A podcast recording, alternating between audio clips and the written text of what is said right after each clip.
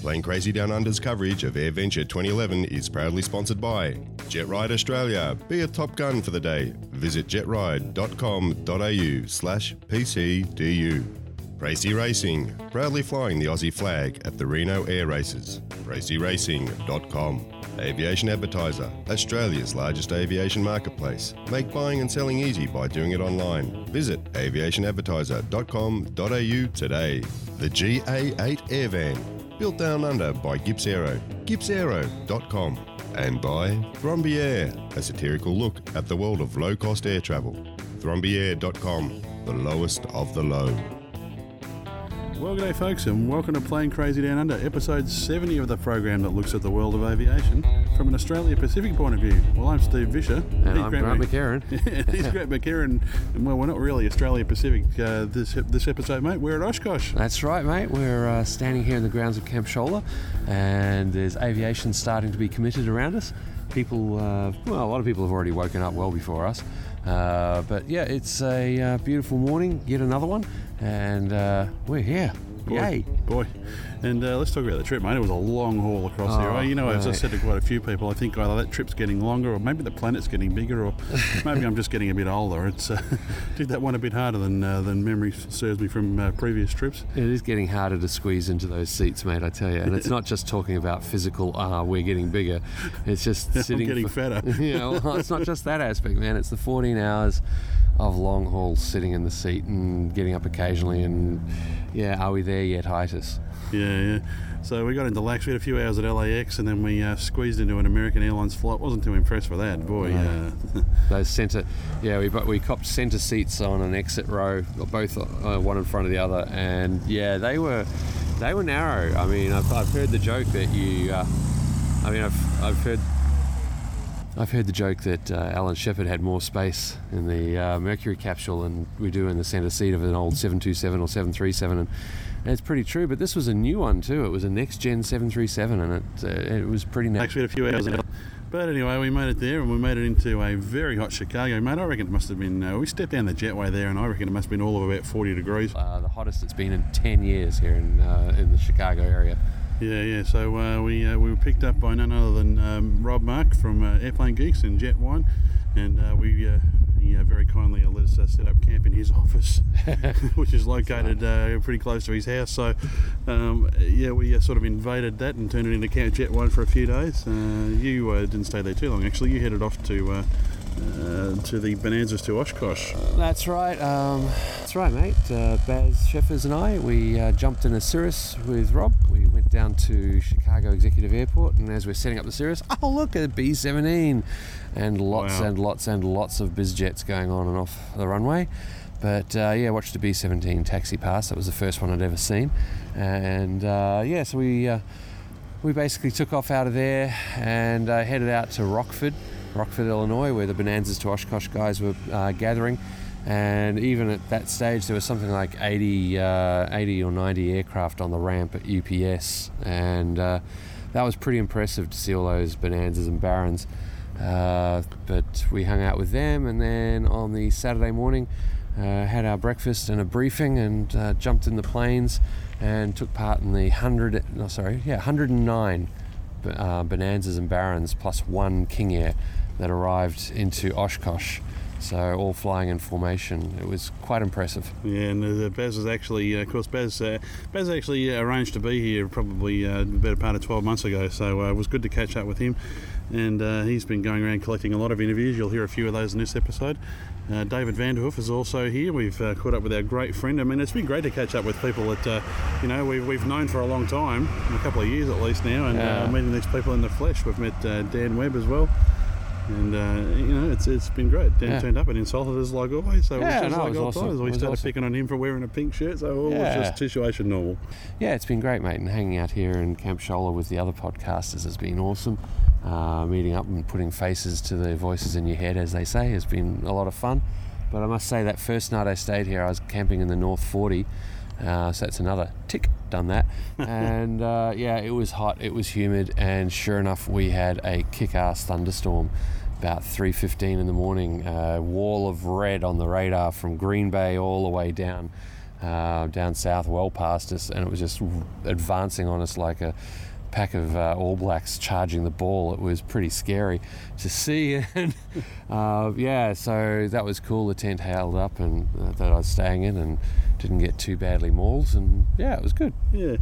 Now there's a team of actually five of us here. We've, uh, of course, we got uh, the four, of us that we've mentioned, but my uh, my friend from uh, Bloomington, Illinois, who's just silly enough to be standing behind us, so we're going to grab him. is uh, Mike Wilson. He's a friend of mine. I've known him for what? How long, Michael? Probably 15 or so years. Yeah, yeah, yeah, a long time. So, uh, Michael, we, we we sort of grabbed you here on the false premise of uh, giving us a ride up to Oshkosh, but we uh, we dragged you all around here the, yesterday and. Uh, uh, you must be feeling pretty sore this morning. yeah, a little, a little bit. No worries. Uh, I'll get through it.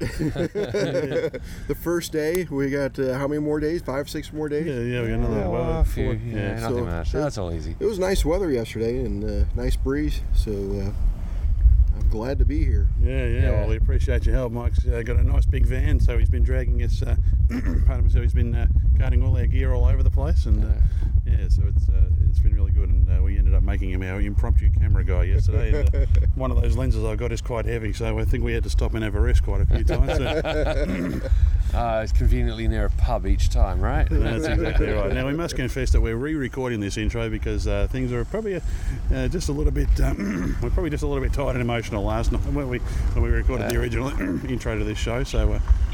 So uh, we'll uh, we'll throw out to the interviews now. Now, uh, basically, we're recording this on the start of day two.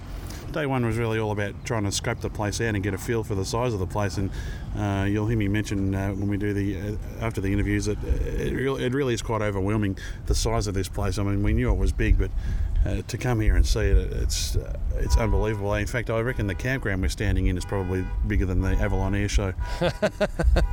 Yeah, well, there's certainly a lot more uh, activity and things to see in here, just so long as you don't mind seeing RVs and tents. Yeah, But, yeah. Uh, you know, I mean, what more can one say? But that's no moon, that's a space station. yeah, that's exactly right.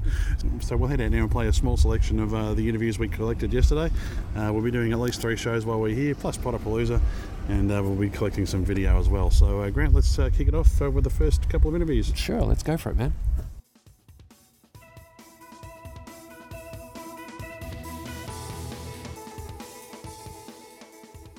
Okay, well, when we were at Avalon last, we spoke to many people, but we spoke to a, uh very interesting uh, airshow performer, Kent Pietsch, and we made a promise that if we were ever at Oshkosh, we'd interview him. And well, we're here at Oshkosh, and I'm talking to Ken. How are you? Yeah, you know, I'm glad to be here in Oshkosh. I'm really glad to see you here in Yeah, Oshkosh. yeah, this, no, is, yeah. this is a special treat. So, you guys had a good flight over? Oh yeah, a little bit squashed. I actually think I'm getting older, or the planet's getting bigger. But gee, that flight's a long one. that is, yeah. yeah, yeah. So Kent, uh, you're here, the same aircraft again, and uh, different different truck this time. Actually, it's a different airplane and a different truck. Oh, really? This airplane here is, uh, uh, as you can see, 37428, and it was uh, off the assembly line as uh, serial number 273, and the other one was uh, 37361 was the serial number. Right. Uh, the truck is an RV that I land on. It's got it's the first one I actually used in Abbotsford, British Columbia. I bought it there from the Abbotsford Air Show Society, uh, Larry Runnels, and uh, and then I put had Les Knipe from K-Line Trailer put the rack on top, and I had the first time tried to fly and land on that, and I couldn't do it. So I had my good friend Jimmy Franklin Oh, didn't land on it the first time, and then I had to, and then I flew the show that weekend. yeah, yeah, yeah. Yeah. Now you keep a number of number of trucks in the rep in the uh, the inventory, don't you? I think you told us last time when you were in Melbourne, you were using a more of an SUV type of thing. Yeah, the, in Melbourne, I had the. Um, it was a. Uh, you know, I don't know the language of Ute. I don't know if that's It's a it Ute, yeah, yeah. It's a pickup. It's a big Ute, that yeah, one. yeah, there you go. And it's got a. Uh, it's got a rack on it too. It's actually called a Chevy Silverado 2500, which is a three-quarter ton Yeah. pickup, is what we call it here. And I have that and this, and that's what I have for vehicles. Right now, uh, this is a different aircraft. Of course, the paint scheme looks the same, which sort of threw me off. So, right. I mean, how many of these have you got? Are these I've just got the two? two? and building up another one. Right. And uh, this one here is the first one I got, and I bought it from my uncle Leonard, uh, my my dad's brother, and it's uh, 1942 model. Right. And he had it. He was fox hunting, coyote hunting with it up in North Dakota, and, and I bought it from him in 1974. Yeah, okay. And uh, similar sort of power plant. Or? 90 horsepower, both yeah, of them. Yeah, yeah, and Continental. Just, just sort of cruise along. yeah. And this show that you're going to do here at Oshkosh, of course, you've got a much bigger crowd. Is there a different routine this time, or just the, the same Well, you know, over in Avalon, you guys, you guys like to work a guy over there in Australia. Yeah, we don't so- muck around in Australia. No, there's mate. none. Of, there's none. Yeah, there's none of that sitting around there. I had to do three shows a day there, basically, if Yeah, I remember yeah. right. Some of them here, they've got a lot of performers here, so they have a limited time schedule for me. Uh, I'll be doing the car top landing today. Uh, as far as the schedule for tomorrow, I'm not even sure, but it'll either be that or that dead stick where I shut the engine off Yeah, at yeah. 6,000 feet, or the comedy act where the thing falls apart. do my own maintenance. Yeah, and I actually I see you putting the uh, seat in there just in case that might come in. Nice to have, yeah, Yeah, yeah. yeah, yeah, You can have it out of there, yeah. Yeah, yeah, absolutely. Yeah. Now, uh, since Avalon, it's been a few months now. So, what have you been doing since we last spoke to you? Well, I'll tell you, I've had I've had some pretty interesting times. I I've had an air show in Beale, uh, California next, and I went down to Eglin uh, in in um, Florida, and then over to New River, and I pretty much got stopped, and I lost quite a few shows. I got flooded at home. We had incredible floods in Oh, no. Minot, North Dakota, and I lost my hangars and my house. Oh no. And so I'm recovering from that, but uh, I've done some shows afterwards. I'm back on the road, and I'm feeling good about being out here in dry land. Yeah. So uh, now, of course, it's the summer, of course, here in the United States. So Right. you obviously be very, very busy. Yes. So, uh, Yes. of course, Oshkosh. But what's next on the calendar? Well, the next one after this is going to be over in uh, uh, this weekend. I'm getting a, I'm riding with the uh, the guy that owns Jelly Belly, Herm Rowland, on his jet back to Travis Air Base out in California, and I'll be doing that not this year weekend coming up. I'm flying here on Monday, Tuesday, Wednesday, and maybe Thursday, and then we're going back Friday, Saturday, Sunday, flying over there. Then I go up into Canada to Saskatoon, Saskatchewan, fly a show there the next weekend. The next weekend I go to Abbotsford, British Columbia. Gee. The next weekend after that, I go over to uh, um, Waterloo, and then I go on and on from there. Right, It's- yeah, right, it's right. constant. Yeah, So when does the season end for you? Is it uh, November. November? Yeah, you shut down for the cold season, obviously. Yeah. Yeah, Yeah.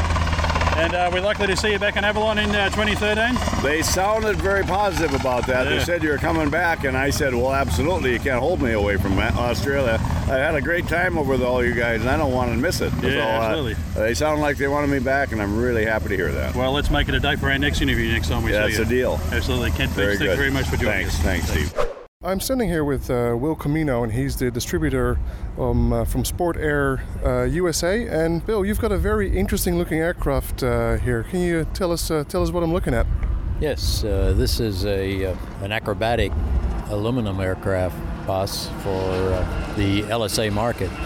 It is presently in prototype status, but we will have it certified for LSA by the Sebring Air Show in January. It's an aluminum structure with uh, carbon fiber parts, with a non-turbocharged 130 horsepower engine on it, purpose-built for acrobatics.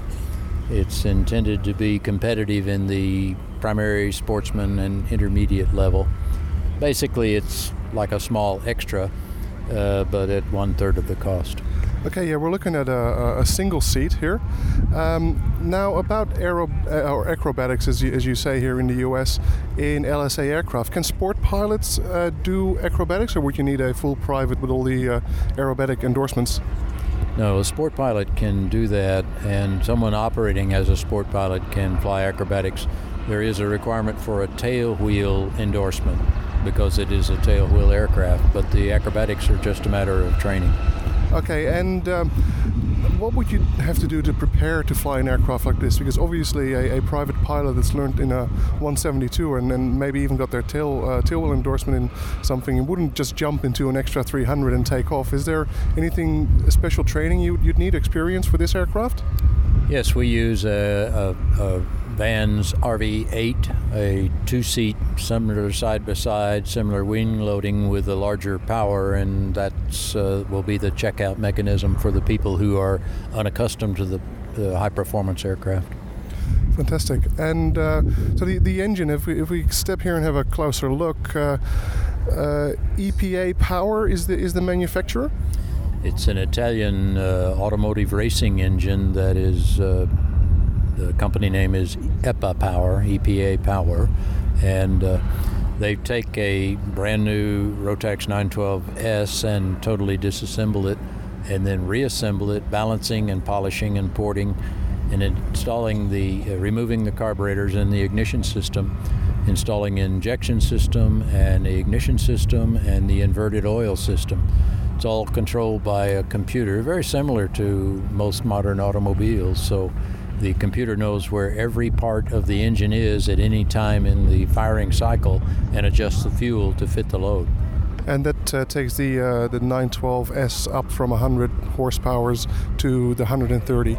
Yes, uh, it's not a Rotax engine. It's an EPA Power engine, but it's uh, primarily based from a uh, core of a 912S, a new airplane. Yeah, there's definitely some parts in there that look uh, rather familiar uh, to me. Uh, propeller, is it uh, fixed pitch or is it variable? Uh, for the acrobatics, this is an in flight adjustable hydraulic propeller made by MT, a very good German company that performs flawlessly you can set the RPM and on a vertical line it won't move and when you rotate the nose and do a down line the RPM doesn't move. We're very, very pleased with the propeller.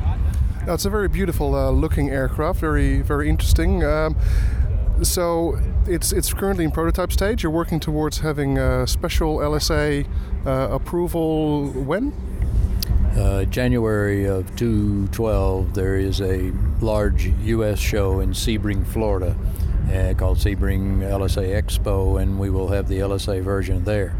We anticipate most of the aircraft to be experimental exhibition or uh, experimental LSA so that the pilots can tinker with it. Nothing is more dangerous than two pilots going the same way because that's called a race, and each one will want to tweak his airplane to his personal wants. And under the experimental LSA or experimental exhibition, that could be done. Are there any plans to bring this to other countries as well? Yes, the uh, manufacturer is in Milan, Italy. It's uh, Dalair Aeronautica, and it will be a production aircraft available to the rest of Europe also. Well, we look forward to seeing it uh, fly, and especially uh, seeing it fly in Australia and uh, hopefully next year. Uh, thank you very much for your time, and uh, best of luck with the show. You're welcome. Have a good show. And after speaking with the distributor Bill, we found the test pilot uh, whose nickname is Jack. But what's, what's your real name? It's uh, Giacomo. I came from Italy, from Florence, and uh, I worked on with the guys, the layer guys, for testing the aircraft actually. And Bill tells me you've got quite a bit of experience in high performance aircraft. What are the other aircraft you've uh, flown? Well, several. I, I generally fly with a um, Eurofighter, a Tornado AMX, um, F-16. I'm a, basically a military experimental test pilot, so I do that for free during my, uh, you know, my spare time. So and maybe newer planes. And maybe new airplanes, yeah. Like and so uh, you've been test flying this from day one. Um, what's what's your opinion of it? What uh, how does it how does it fly compared to uh, other uh, you know uh, bigger, more expensive uh, acrobatic aircraft? Yeah, I've flown a competition aerobatics always in my spare time, obviously during during the years, and I've flown with an Extra 300 and with a Sukhoi 26 and 31 and I can tell you this is a really nice aircraft to fly, very easy, very permitting. I mean, you can actually screw up every kind of maneuver. It won't spin, it won't get you in trouble, and uh, that, that's a big thing. So very good for sportmen, very good for intermediate. Uh, it actually can do snaps, it can do vertical rolls, so you can go to all the maneuvers in the catalog up to intermediate uh, category, and uh, so that, that's where where we're going. We're finishing the testing probably during the autumn, so it will be completed. The aircraft is already ready to, to fly immediately, and I flew several air shows and several aerobatic routine uh, for showing the aircraft. Four points roll, eight point roll, no no problem. So. And 360 roll. Oh yeah, 360. yeah, for sure. Yeah, that's the 360 uh, rolling circles. No problem. I mean, it doesn't have limitation in inverted fly. It doesn't have limitation in negative G's except plus minus six, which is a lot for an LSA. So pretty impressive actually. Uh, the work was uh, easy for me actually. And and how easy is it for people to start flying this? Someone like me who's a who's a 200-hour sport pilot. I, I fly in a Vector Sportstar. Uh, I'll soon have my tailwheel endorsement. Obviously, I'm not acrobatic tra- trained yet, but just getting into it, would it be a hard aircraft for me to fly normally? I know it's impressive because it's a single seater, but I, t- I can tell you it's the easier, and, and Bill can tell the same. Easier, is the easiest one I've flown from tail wheeler between the tail wheelers, the easiest one. It's easy because you have uh, great visibility and it's so intuitive because the, the tail wheel is actually fixed and it does it's auto centering, so you have no problem with uh, PIO pilot induced oscillation on the pedals. It, it's easy. It's really easy. Really well behaving. The stall uh, characteristics are incredibly good. So uh, probably after a couple of hours, three hours of tail wheel, good tail wheel school, you're able to fly the, the plane.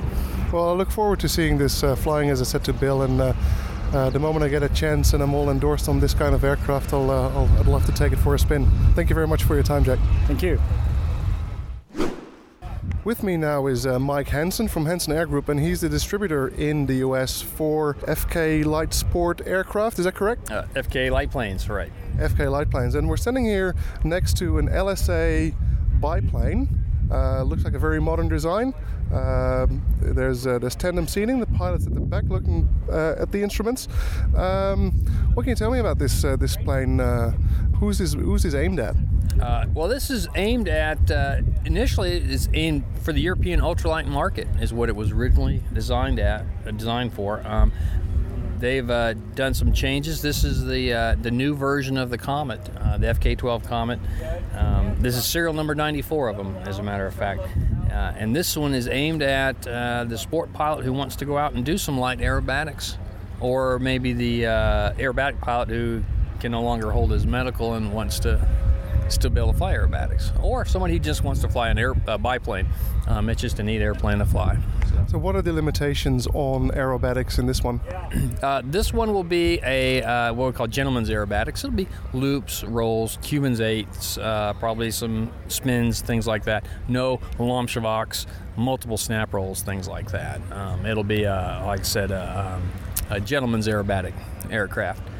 The um, uh, airframe will be uh, stressed for uh, it'll be they'll put a uh, um, legal limit of plus six minus three on it. Although it's been tested uh, to up to about 15 g's.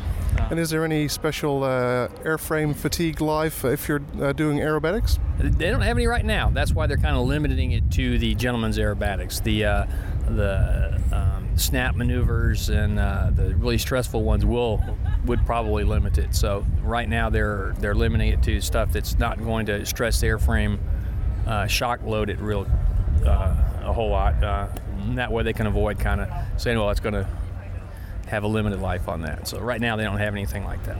And what's powering it under the cowl? Uh, for this particular uh, aircraft, which is non-aerobatic, has the 912 Rotax 912 ULS. So we cannot legally do aerobatics with this particular airframe.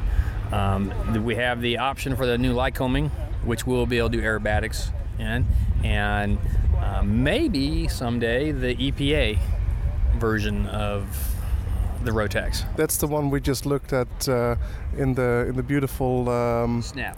in the beautiful snap. That's the one. Uh, and uh, of course, the, the advantage of this one is you can do some light aerobatics, but you can do it while you're scaring someone in the front seat. Right. It's got uh, it's two seats, um, and uh, it's you can have uh, we have rudimentary um, uh, instruments up front, um, but you have a full set of controls up front, and you can actually even reach the flap lever and everything from the front seat. You can also convert it as a um, uh, several different um, canopy versions. The basic aircraft comes as a two-hole open cockpit. Um, the what we what you see on it right here is the option for the double bubble, which covers both. Um, it takes about five minutes to change from one to the other. We also have an option for a single cockpit. Um, it takes about 15 minutes to change from that uh, to the because you have to change that coaming and everything. But it, it's a um, it's fairly quick change, and you pick up speeds going from the open cockpit to the um, double bubble to the the single cockpit, what they call the racing canopy, and it goes about cruising about 103 knots or so true to with the open cockpit to about 112 for the double bubble, and right out about 120 for the racing canopy. That's quite an efficient aircraft, especially for a you know a biplane with only 100 horsepower. Um, that's uh, that's that's great to see. Well, it's a it's a beautiful looking airplane. Uh, are, do you know if there's any in Australia yet? I do not know if there's any in Australia yet. I I, I wish I could tell you, but I don't know. Um, Okay. You could uh, go on the website at uh, um, FK Light Planes, and they will um, may be able to tell you. Okay, yeah, the uh, the other FK, uh, the FK9 is making a lot of uh, inroads into Australia right now. I know a few people have them on order, a few have been uh, delivered.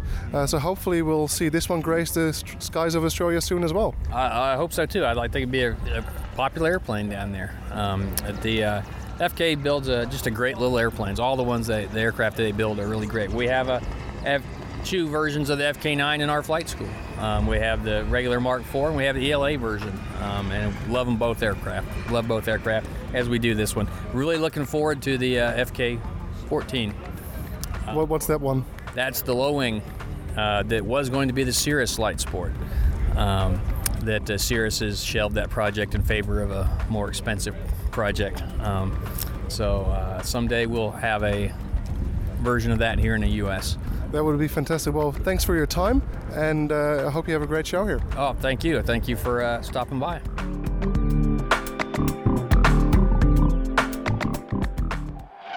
Want something different to talk about on Monday? Get yourself a Jet Ride gift pack and tear through the skies at 900 Ks with Australia's ultimate jet fighter experience. Be Top Gun for the day. Go to jetride.com.au slash PCDU or in Australia call 1300 554 876. Whether you're buying or selling a light single engine aircraft or a corporate jet, do it faster and easier with aviationadvertiser.com.au. Aviationadvertiser.com.au is Australia's largest aviation marketplace. As the country's largest source of aircraft classifieds, you'll find hundreds of new and used aircraft of all types, online 24 hours a day. With ads from just $39 and the convenience of buying and selling online, it's easy and affordable. Connect with Australia's largest buy and sell aviation community at aviationadvertiser.com.au. You're listening to Grant and Steve from Plane Crazy Down Under, recorded live at AirVenture Oshkosh 2011. Folks. It's David at Oshkosh 2011. I'm here with Brandon, and we're standing next to what looks like a cub, but it's not a cub, and it's pretty cool. It's got some things. Brandon, you want to tell me about your airplane? Um, sure. Uh, it's uh, basically a highly modified Super Cub. I just took some plans for a, a four-seat Cub called the uh, PA-14, basically, and uh, started modifying it from there. It's just an oversized. My intention was a giant, oversized Super Cub. How does it fly? Wonderful. Uh, it'll out cruise a Super Cub by about 20 miles an hour and land at least as slow, if not slower, with the larger wings and uh, the taller gear. It can take off a little bit shorter, I think, and uh, the cowling's all closed in, and it's 180 horse Lycoming, so it uh, has a little more horsepower, so it seems to run a little faster down the road. So, And how long did it take you to build it? uh, 14 months, 16 days, start to finish. Not that you were counting, right? Always. you always have to count. You got to keep track of it. You can choose one. Keep track of time or money, never both. That- That's a good comment, especially when you're building your own airplane. Yeah. So you're right down center of the show. You're, you're pretty proud of this, huh? Uh, yeah, I didn't pick the spot. I landed in the uh, some guy with a said chairman on his name badge, the home built chairman. He snagged it and parked it here. Said we got a special parking spot for you. So I said okay. So that's how it ended up here. And what possessed you to build your own airplane? Uh, it's number four for me. I've built four. This is the most recent iteration of, not iteration, but most recent airplane I built. I built uh, two RVs previous and a Breezy prior to this. So it's uh, this is just, and I've restored a Champ and a Grumman Yankee and lots of other stuff. and how's it handle in the short takeoff and landing?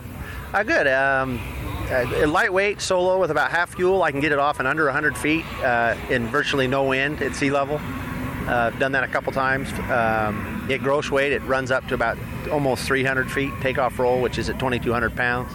So it gives me about 950 pounds of useful load. So it, it, it does re- does real well. Uh, I attribute the shorter takeoff to the large wing, lightweight, and uh, also the, the longer gear helps it uh, get the angle of attack of the wing up into the relative wind, so it'll jump off the ground. I guess the last question is, if you had to say one thing about Oshkosh, what would you say? Uh, best vacation of my life. Every week, every year, never miss it. Very cool. Thank you for being on the show. Appreciate your time. Okay, I'm here with uh, Pablo Alvarez from Embry Riddle. Welcome. No, thank you. Now, uh, we're here at, uh, at Oshkosh, and uh, you guys have got a, a big uh, training uh, marquee here talking about what you guys do, and Embry Riddle is uh, quite well known around the world. Yes. So we might uh, talk about what it is that, uh, that you do. Yes, we are a university that's geared towards uh, preparing students for fields in the aviation and aerospace industry. We have about 30 degree programs geared towards students working in there, um, regardless of where maybe the big ones are aeronautical science, professional pilot program. We help students become uh, airline pilots, corporate pilots, and military pilots.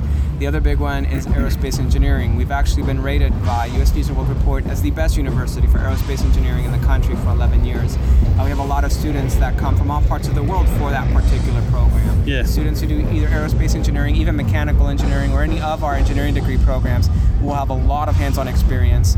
Um, aerospace engineering, I know, for example, students who actually who actually build their own aircraft, spacecraft, satellite, or rocket engine, um, and show either show that it works or if it's affordable to build, they will actually build it and they'll see it fly. We'll see it fly. We'll see it in operation. So these students are very affluent in softwares like CATIA and other engineering programs that are used and essential to um, uh, projects at Boeing, Lockheed Martin, Northrop Grumman do, for example. And we talked a lot about international students, and most people listening to our show would know my story. I did my training back here 20 years ago in the Mhm. States because it was, you know, frankly, a lot Yeah. less expensive to do it here. Yeah. What sort of percentage of, you said there was a percentage of students that are Yes, coming um, here. Do you actively market into international markets like Australia, do, New yes. Zealand? Yep. Um, I, I haven't. I'm not. I can't personally say I've heard of them being in Australia and New Zealand. I do know we do do international admissions and recruitment. Uh, the, from the ones I've heard, Europe's a big one. South America and Asia are the top three countries where we do recruit a lot of our international students from. It is close or around to 20% for all of our universities. Uh, when it comes to international students, at, that would be residential campuses primarily. We do have a worldwide campus, which has 150 centers in the United States and uh, abroad. We have campuses where students can actually go. I think there are actually a few of them in Australia, where we work in conjunction with um, other schools there and online. So they can take courses online. They can do some courses at some school and there, and they would ultimately receive a bachelor's from Embry-Riddle Aeronautical University.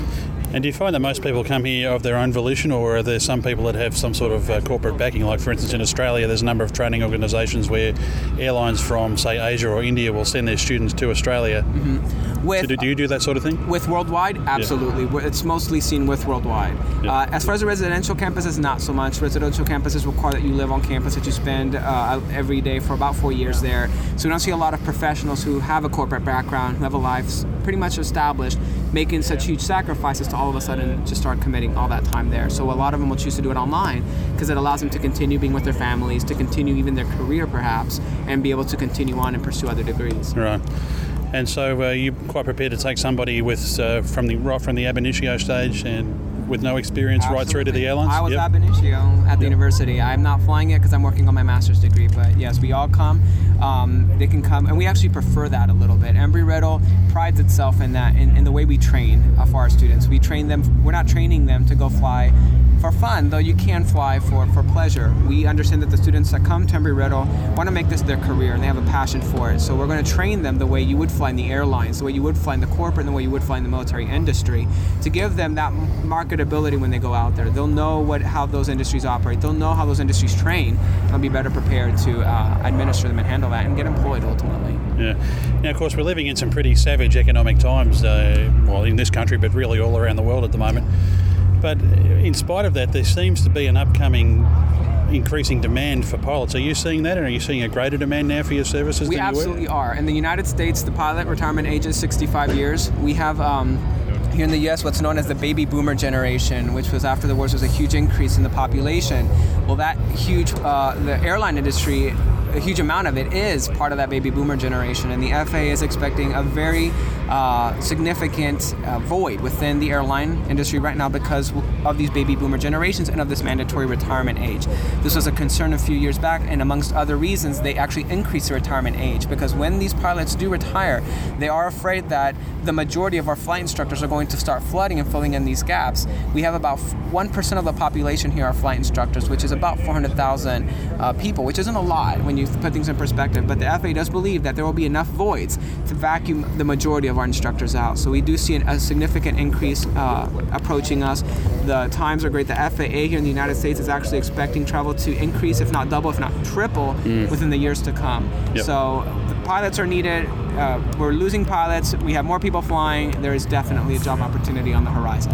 Now, one of the interesting uh, things you said there just at the start is that you also do uh, military training. So, what aspects of that is that like a preparation course for people who are prospective pilots, or do you actually have contracted training with the military? We actually, uh, it's um, not necessarily contracted agreement. What we are, uh, what we do is just known as ROTC training, where students can actually come to Embry-Riddle. We have actual ROTC military uh, members serving within the educational realm, and then they will, in conjunction to their Embry-Riddle degree, they'll prepare for an officer position within the military. We have all four branches: Army, Air Force, Navy, and Marine.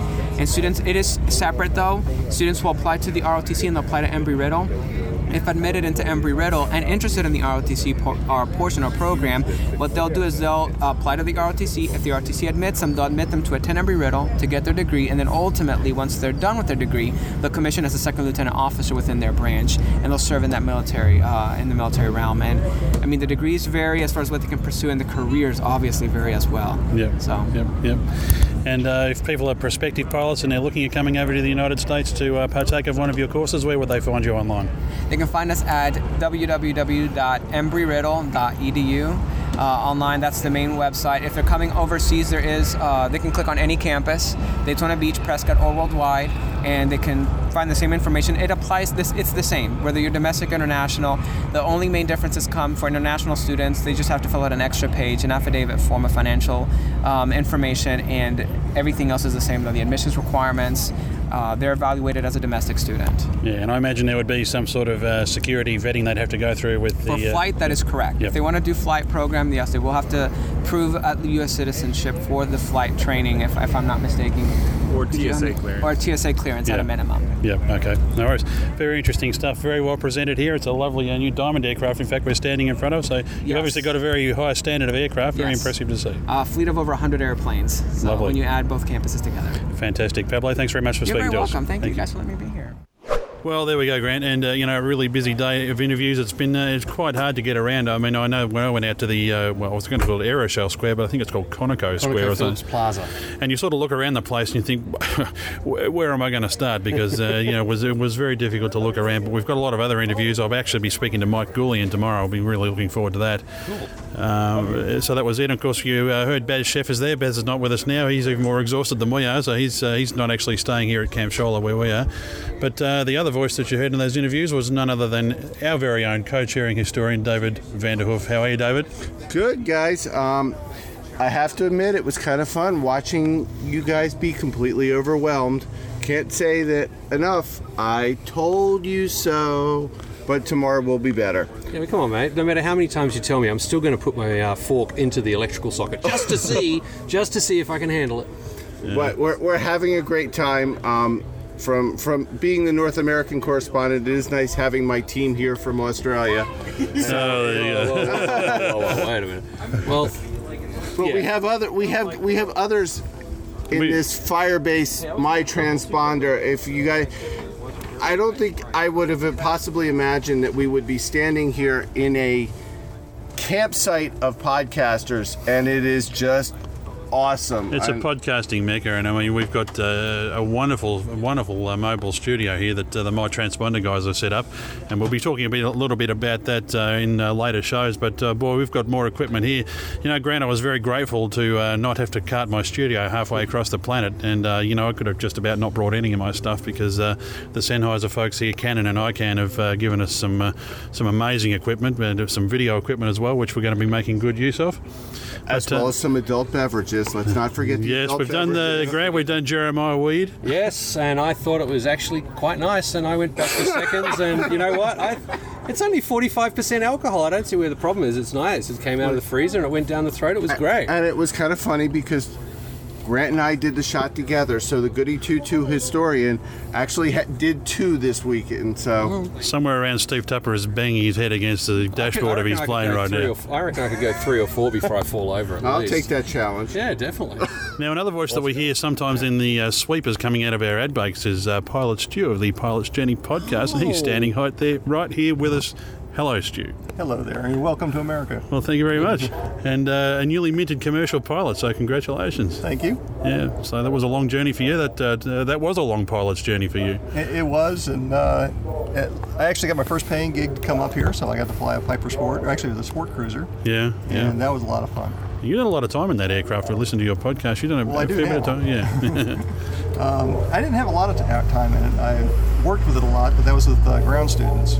yeah. Uh, I only had about five hours in it before I flew it up here. So now you've got your commercial license. You're going to move on, and we've talked about this, I know, but for the audience, um, maybe CFI, something like that. That's my goal is to get CFI done this summer, latest early fall. Now we need to ask what CFI Stu thinks of this because Yeah. it'll be CFI Stu and CFI, Pilot Stu. I, am going to get confused here. You're And Mike's even CFI, talking about it too, so it'll be uh, Oh. CFI Mike Stew. Oh, there you It's go. going to be the CFI cast. Oh, sorry, no, that's taken. Um, Hey, now. Dormant. Oh, I think I've heard that voice. Now we've got uh, Dave Allen here. Dave, how's it going? very well. Now we've uh, we've done something really interesting just now. We've uh, sat in front of some uh, some spotlights and done a video in- intro for uh, your new podcast. Yeah, the, for the Other People's Airplanes show that uh, I got my, my friend Damon Favor from the, the Pursuit of Wings podcast was here, and, and we're, we're the two of us are just teaming up trying to cover the grounds, which is like a joke to even attempt, but we're doing the best we can to try to bring the audience along for the ride. Yeah, yeah. So I mean, that's what really what it's all about. That's what we tried to do at Avalon was um, try and do some video. And I don't know that we'll be doing as much video as you are this time around, but uh, some of the equipment we've got here is certainly going to make that a lot easier. It sure is. I mean, there's so much great stuff, and, and, and the lights. You know, the thing is, we figure that by the end of this, we actually know how to do all this stuff and actually create the video. But we've got enough toys here to actually make it work, and it's it's, it's pretty cool. That, that, but the people. I mean, you've already mentioned it a minute ago that we're here at Firebase My Transponder, and it's like the the, the, per capita of, of of podcasters in this area has probably never been matched on this planet in terms of aviation podcasts. Yeah. I mean, it's it's you know when you talk, we talk about the large scale of this place, but this is a large scale podcast meetup, and I think it just proves that this this area of media is really becoming a strong force that, from that sort of. It's certainly not going anywhere. yeah, yeah. And we're committing Podcest because we're all cross channeling. Cross mogenation. the pollination concept. Hey, Damon, tell us a bit about your show. Uh, my show is chronicling my journey from a private pilot into a professional pilot and trying to make a 31 year old career change. Yeah. Uh, after 13 years of my present career, I'm changing and I have a wife and two kids. So I'm going to bring everybody along for the bumpy ride and hopefully uh, make something out of it. Cool. Yep, and uh, people are enjoying. it. How many episodes have you put out now? Uh, only four so far, but uh, there's a lot in the can, and uh, I'm here to pump out content all week. And Yep. that's that's what I'm doing with Dave. And I think uh, I know for personally for me, social media fills the void of true aviation society at my airport. There's there's just no, no nobody that wants to hang out, talk anything about airplanes. They mostly don't even want to fly airplanes. So social media is it for me. Yep. Yep, nothing like preaching to the converted, and you know we can preach to anybody and and uh, talk about it. In fact, one of the big uh, the big issues that we've come across here in America is the uh, issue of user fees. Yeah. That's that's been big in the news here. So uh, you know, to my you know American friends around here, what do we think of user fees besides they suck? Is there anything else? Yeah. is there anything else? I think that was pretty sustained. Yeah, I think that pretty much does it. What what what can be done to stop this? I mean, do you guys write to your congressman? What do you what do you do to stop this from happening? It seems to be a fight that's happening for you guys. It's a fight that's lost in Australia. I mean, our our system is blanketed with user fees, and it's just so detrimental. So, you know, how do we stop that from happening here?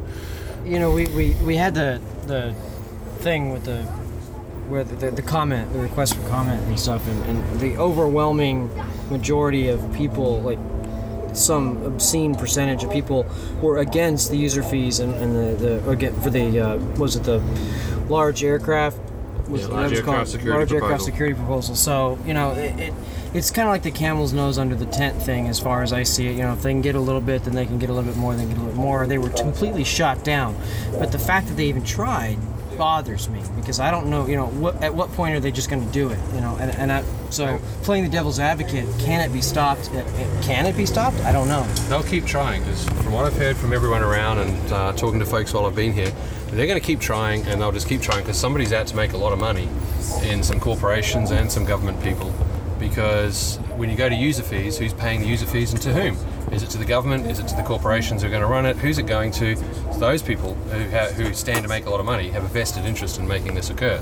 So they're going to keep pushing it and pushing it and pushing it until eventually everyone over here goes, I just can't fight this fight anymore, rolls over, lets the little one in, and you're stuffed. Yeah, we're going to be talking to Rob Mark from uh, Jetwhine later in the week, and he's been very vocal on the Airplane Geeks this week, and has actually been giving out. Uh, he gave out a phone number that people can ring to find out who their local, I guess, uh, legend, yeah, congressman is. Yeah, so uh, maybe people should listen to uh, this week's Airplane Geeks and just to find out who that is. I think it's important to note we do pay user fees. We just pay them in the form of fuel taxes. Yeah. And nobody's saying that we don't want to pay fuel taxes. They're even saying let's increase fuel taxes because that bureaucracy is already set in place to collect the taxes. We don't want to create another bureaucracy that's going to cost more money to collect a new form of tax Exactly. or fee. And that's exactly what happens. You wind up with a new bureaucracy that winds up chewing most of the money that you've got from this fee to maintain itself. And then it grows. And who ever heard of a government that got rid of ooh, taxes, ooh, bureaucracies? Bureaucracies, once they exist, do not go back. Look at the TSA, it just keeps growing. Look at taxes, they just keep staying there or get amalgamated at best. But, you know, once it gets in, you're out of here. Your point about about uh, it, you know you collect the user fee and then you have to find somebody to main to, to collect that. You know, a, a, a guy I knew used to fly into I think Canada. Does Canada have? am I saying that correct? User fee type system, yeah. He, so he landed and had to pay twenty dollars eh, for this, and so somebody had to collect his tail number. Somebody had to find who owned that airplane, and then somebody had to create an invoice and then bill for this twenty dollar landing fee, and then somebody had to reconcile this and make sure that that got paid. And if it does get paid, great. They have to take out whatever transaction fees it is to, to, to take this money if it happens to be say a credit card. And or, and if it doesn't get paid then somebody has to go and then try to collect this. And I mean uh, how much money has been spent to collect that $20 right now? It's it's stupid to even attempt to do this. But the government doesn't seem to think so and that's what just boggles they, my mind They just see a source of income because it looks very much like your uh, slush, you know, all that money that you've paid in taxes and fuel, right? It's all gone into the cookie jar. But what's happened is successive generations of government, and I'm not just talking about the current one, I'm talking about all the way back. We've seen this in Australia, all the way back. Instead of investing in infrastructure or things like that, they've raided the cookie jar. Oh, we need it for this, we'll put it back in later. Oh, we need it for that, we'll put it back in. Because there's a source of money that's just sitting there. And then next thing you know, suddenly you start needing it because people aren't flying as much, and we need to do all those upgrades, and we need all this, and oh, it's not there. Oh well, we better get some more money. Don't tell everyone that it's not there. We'll just add this extra tax. Well, we uh, you're no doubt following this. It's, it seems to be everywhere you go here. That seems to be uh, you know a real uh, red hot issue uh, amongst uh, you know American pilots, and why wouldn't it be? So uh, and it's something that uh, I guess we can preach the gospel and say, look what happened to our country. Look what it did, you know, for us. Not so we you know we know what that. Now, Kent, you're here with us as well. We're surrounded by podcasters. Yes, I'm uh, glad to be with you, and I'm glad to finally meet you guys in person and see that you're actually upright. Yeah, yeah. That's why my head's spinning all the time. That's probably why the Jeremiah weed works so well for me. Yeah. I'm already inverted. Yeah. Awesome. So now you're here for your show, which is the Pilot Cast. The Pilot Cast. One of right. the ones. Yeah. Yeah, I think. Well, we're not, I guess, the longest or oldest podcast because uh, Joe Dion from Fly with Me, of course, was Yeah. probably the first one that was really, you know, had a good production value and everything. But we've been Yeah. we've been around for a while, uh, long enough to pretty much turn over the cast. So, um, Yeah, but this have this you- is our. Do you, have you had a spin-off? I think Airplane Geeks is the only one that can say we've had a spin-off. Well, no, there- there's the CFI cast. Well, we, yeah, we had the CFI cast and There the you go. AME cast and but all they've that also too. But absorbed the student pilot cast that's right. it's not absorbed. It's Yeah. just slightly dormant. Well, you know, Bill's Bill's podcast has yet to pass its check ride. we should mention that's uh, Bill Williams. Yep. Yeah. Well, welcome. Welcome to the circle. Thanks, glad to be here. I, I have one question though. I, I didn't realize that you- Australians didn't wear shoes.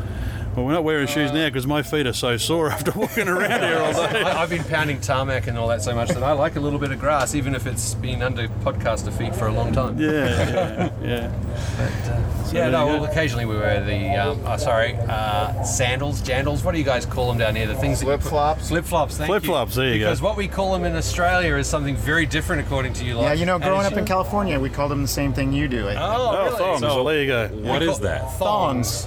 We call Oh, them thongs, which uh, Stunned I've- silence. I've, I've heard I've heard them called that. Well, there you know, goes in, the, in the 70s. tag. Takes on a new connotation now. Not in the Australian iTunes store. That's a. thongs are G-rated, and it's it's like you say, "Oh, I'm going to put my thongs on to go to the shower," and everyone just has these mental images and starts screaming. It's Yeah. great.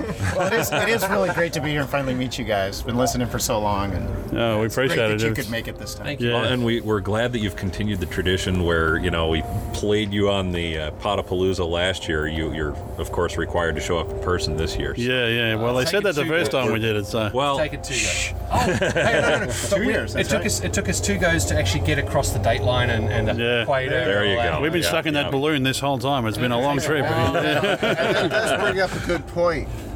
Thursday, all of us are going to be sitting in a room or rooms, or I don't know how Outside it's going to a work. tent. Outside in a tent, and we're going to have Podapalooza on steroids. It's going to be great. It's going to be awesome. Yes, it is. We're, we're doing something different with Podapalooza this year than we've done in the past because last year we were in the largest forum building they have here at AirVenture, and the stage was pretty well overflowing, and so we decided that uh, we needed to do something a little bit different this year, and uh, so that's what we're going to do. We're going to kind of have a mixed small group, and people are going to move in and out, and we'll we'll see how that works, and hopefully it's, gonna fun. Be, it's going to be speed dating for podcasters. Yeah, Oh, there you go. I, I like And- that and- uh, better than podcast incest. I'll tell you that. Oh, right. that's called, that's called Podcest. podcest. Podcest. Gotcha. Gotcha. I'm the podfather here to talk to you about podcest with speed dating, man. Well, on that rather weird note, we might wrap this episode up. you got a whole lot of podcasters standing around a microphone after a few shots of Jeremiah Weed. Of course, it gets weird. Absolutely. Well, let's all do another shot and see yes, what happens. please. Yeah. Now, of course, we want to mention too, once again, Grant, that we're here due to some uh, very, very generous sponsorship that uh, we've got here, and we've heard ads for for all those great sponsors during the show. We'll hear them again in the end credits, but uh, we also want to mention some some very generous donations we've had from our listeners. Really, really humbling and uh, really touching, actually. I mean, to, to come here and to be amongst all you guys is. Oh, I've got to tell you, it's quite an emotional experience for us. I mean, we never dreamed we would be here, so it's uh, we want to thank our listeners who've put their hands in their pockets for us. There's been many of you, too many to mention here right now, but uh, yeah, we just want to say we appreciate it. Definitely. Wouldn't be here without them. Uh, wouldn't be here without the sponsors.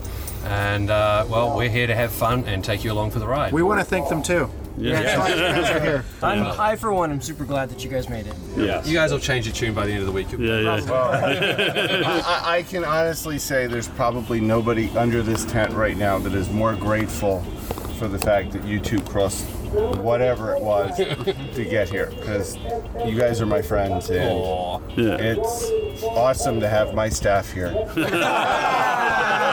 It was going so well. Almost had it. He's been he's been running with that line all week.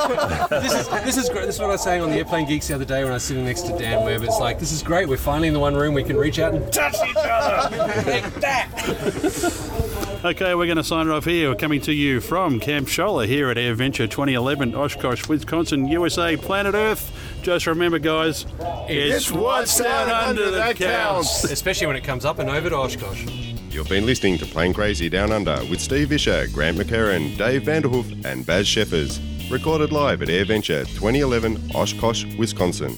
Proudly sponsored by Jet Ride Australia, Crazy Racing, GippsAero, Aviation Advertiser, and Thromby Air. Show notes, links to our forum, Facebook fan page, video and photo sites, our PCDU Twitter feed can be found at planecrazydownunder.com. For feedback, story ideas, and advertising inquiries, drop us a line at any time, planecrazydownunder at gmail.com. Production facilities at AirVenture were provided by mytransponder.com and supported by Sennheiser, Canon, and ICANN. Plane Crazy Down Under is the Southern Skies online media production, a proud member of the Lifestyle Pod Network.